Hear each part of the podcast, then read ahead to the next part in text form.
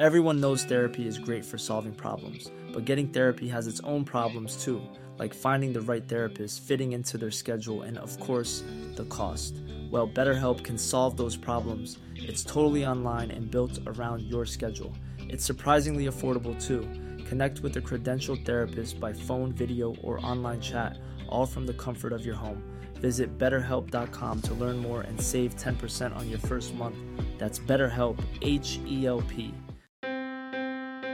What starts here changes the world. Well, I've got to admit, I kind of like it. What starts here changes the world. We are the music makers. And we are the dreamers of dreams. The average American will meet 10,000 people in their lifetime. I was handcuffed to another man from another tribe whose language I did not speak. Don't think. Feel. But if every one of you changed the lives of just 10 people, and each one of those people changed the lives of another 10 people, and another 10. We did not know each other. And we could not speak to each other, because if we could have spoken to each other, we might have been able to figure out what was happening to us. I refer first to the need for far greater public information. To the need for far greater official secrecy. And you can change the entire population of the world, 8 billion people. And if we could have figured out what was happening to us, we might have been able to prevent it. If you think it's hard to change the lives of 10 people, change their lives forever? Well, that didn't happen. Here we are. You're wrong. Are you better off than you were 4 years ago? When I hear your new ideas, I'm reminded of that ad. Where's the beat? They're looking for help. They're looking for help. They're not looking for more of the same. When people lose their jobs, there's a good chance I'll know them by their names. When a factory closes, I know the people who ran it. When the businesses go bankrupt, I know them. Well, Governor, we also have fewer horses and bayonets because the nature of our military's changed. We have these things called aircraft carriers where planes land on them. And when we get enough money, honey, we'll bring you down. But their children were saved, and their children's children. Generations were saved by one decision, one person. But changing the world can happen anywhere, and anyone can do it.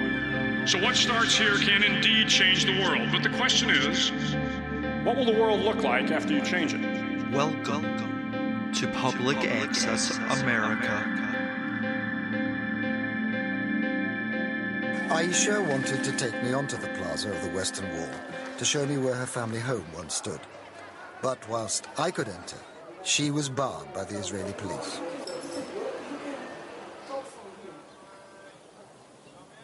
According to international law, this is occupied territory, and Israel's actions are illegal. The Fourth Geneva Protocol, of which Israel is a signatory, forbids the destruction by an occupying power of any personal property. A grave breach of this convention, if proved in court, is considered a war crime. You see my house? Yes. See, down. Look down. Yes. You will see my house. This is your house here? This is a big hall now. No house. And when the quarter was there, this was full of houses, all the way through the Wailing Wall. Full of houses until the where they are standing. Did you understand why I wanted to widen the Wailing Wall? Of course. Yeah. Of course. It was narrow, it was terrible. But what I don't understand is how to do that you could obliterate a community. A Moroccan community that has been as much a part of Jerusalem's history for the last 800 years as the Jews have been. The Wailing Wall is much older, first of all. Secondly, the country, including Jerusalem, originally was our area, was our city. Yeah, our holy city. The holy temple was built by Jews, not by Muslims. The destruction of the Moroccan quarter in June 1967 was the first major act in the Israeli occupation of Jerusalem, and it began a new battle for control of the city that has now lasted 40 years.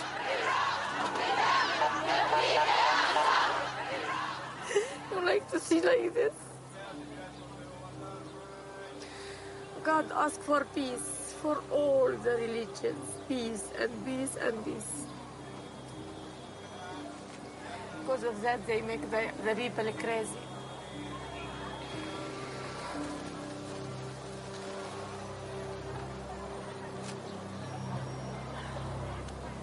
Come, Aisha. Thank you for coming with us. You are welcome. In the next part, I will investigate how Israel has battled to increase the Jewish presence in the city, and how the buying and selling of land has become a deeply political act.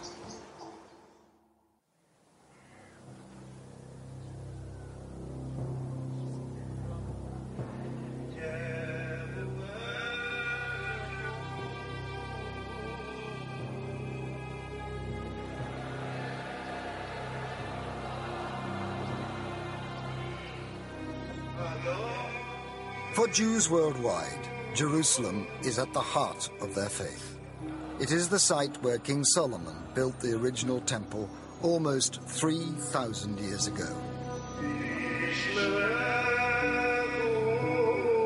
Jerusalem is the place from which the Jews were exiled by the Romans after the temple's final destruction in AD 135.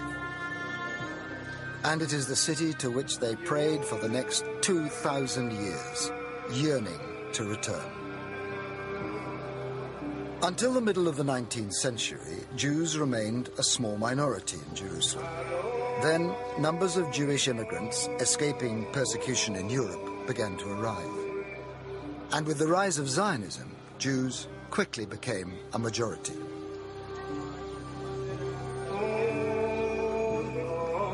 Since the conquest of Jerusalem in 1967, the Israeli government has encouraged mass immigration to the city, and the numbers of Jews have now risen to almost 500,000.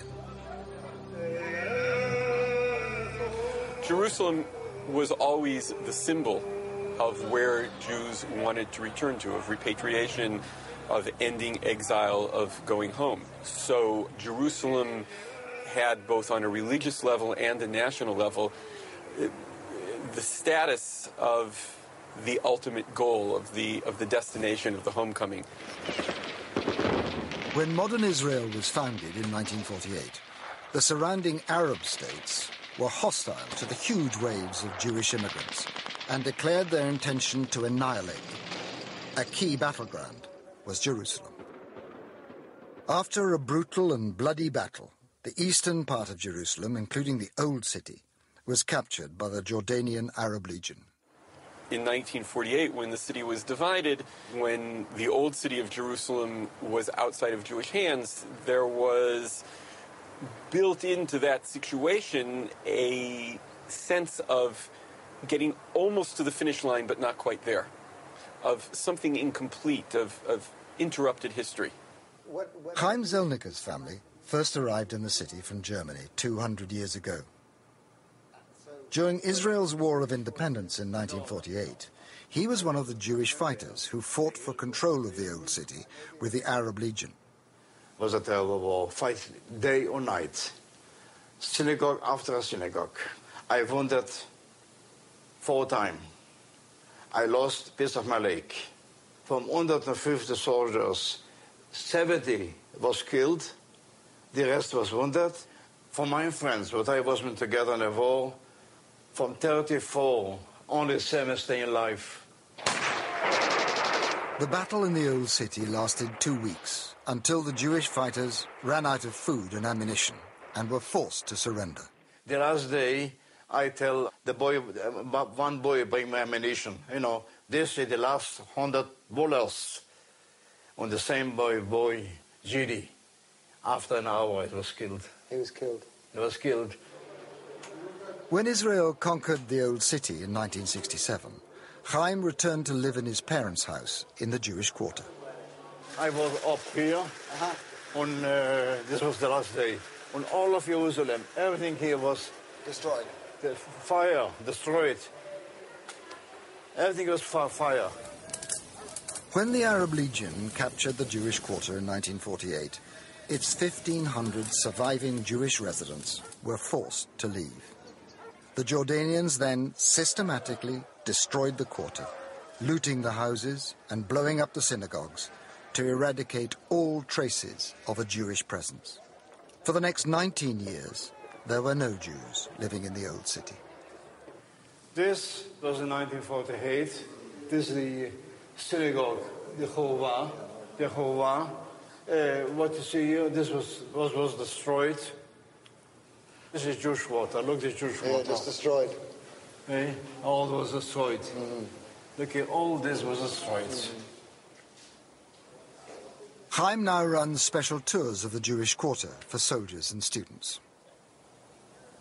Young boys, young girls was killed. All was killed. So this is Israel. This is the heart of Israel. And if you ask me if I'm sorry, no, no, no. I love Israel. More than anything, I love Jerusalem. So this idea, I teach the young soldiers today to know the price what you pay for a country. My father told me before he passed away, my mother before passed away, both of them, tell me one thing, Chaim, don't leave the old city. Never, never you or you, the generation after you, not to leave the old city. When the modern state of Israel was founded in 1948, two horrific events in Jerusalem defined the mindset of the opposing forces. The first took place just south of the city, in what is now the occupied West Bank, in a group of Jewish settlements called Gush Etzion. In 1948, they were part of Jerusalem's frontline defenses against the Arab forces. Hanan Porat lived with his family in one of the original settlements. He was 6 when the fighting started. He wanted to show me a specially made film about the settlement's history. An album of silent, faded pictures. An intimate reminder of a flourishing group of settlements that was cut down and destroyed. I have a very particular memory from when I was a small child. One of the security guards took me up on the roof of the synagogue and shone a searchlight at the surrounding villages. I was very frightened. I said, "Look how many Arabs there are, and we are so few." And I'll never forget what he said. He said, "We have the light, but they are in darkness." The second event took place on the western edge of Jerusalem, near the modern Jewish neighborhood of Givat Shaul. 60 years ago, there used to be a Palestinian village here called Deir Yassin. Its remaining buildings are now in the grounds of an Israeli mental hospital, closed off to the public. Abdulaziz. Hi. Good to see you. I had arranged to meet 84-year-old Abdulaziz Barakat and his son Muhammad, whose family used to live in the village. The Jews attacked the village very early in the morning, when people were asleep. They attacked everything. Those people from Deir Yassin, my uncles, some fled, while others were killed by the Jews. On the 9th of April 1948, a force of Jewish fighters attacked the village. My grandmother was killed. So was my uncle and my cousins and other relatives. Many people were killed in the village, not all together, but all over the village. How many altogether were killed? I know that the number was 92 people. My cousin told me. He has a list of the names. The villagers were taken by surprise. They were asleep. Men, women, children, anybody they could find, they killed. Those people came in with one intention, to kill everyone in the village. 5 weeks after the massacre at Deir Yassin, the Jewish settlements at Gush Etzion were surrounded and cut off from Jerusalem. Hanan Porat had already been evacuated with the other children. Our soldiers fought until the last bullet. At the last minute, they realized they were defeated as they saw there was no hope. They were rounded up by the Jordanian troops and told they were to be photographed before being taken captive. Thank you for listening to Public Access America, produced by Public Access Pod.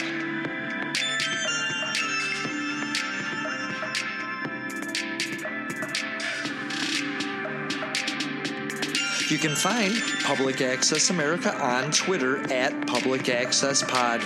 Discover great new playlists on SoundCloud at Public Access America. Discover our catalog of vintage videos on YouTube at Public Access America. And finally, rate, review, and subscribe on Apple Podcasts or anywhere you listen to your favorite shows. This has been Public Access America. History in the making. Making history in the making.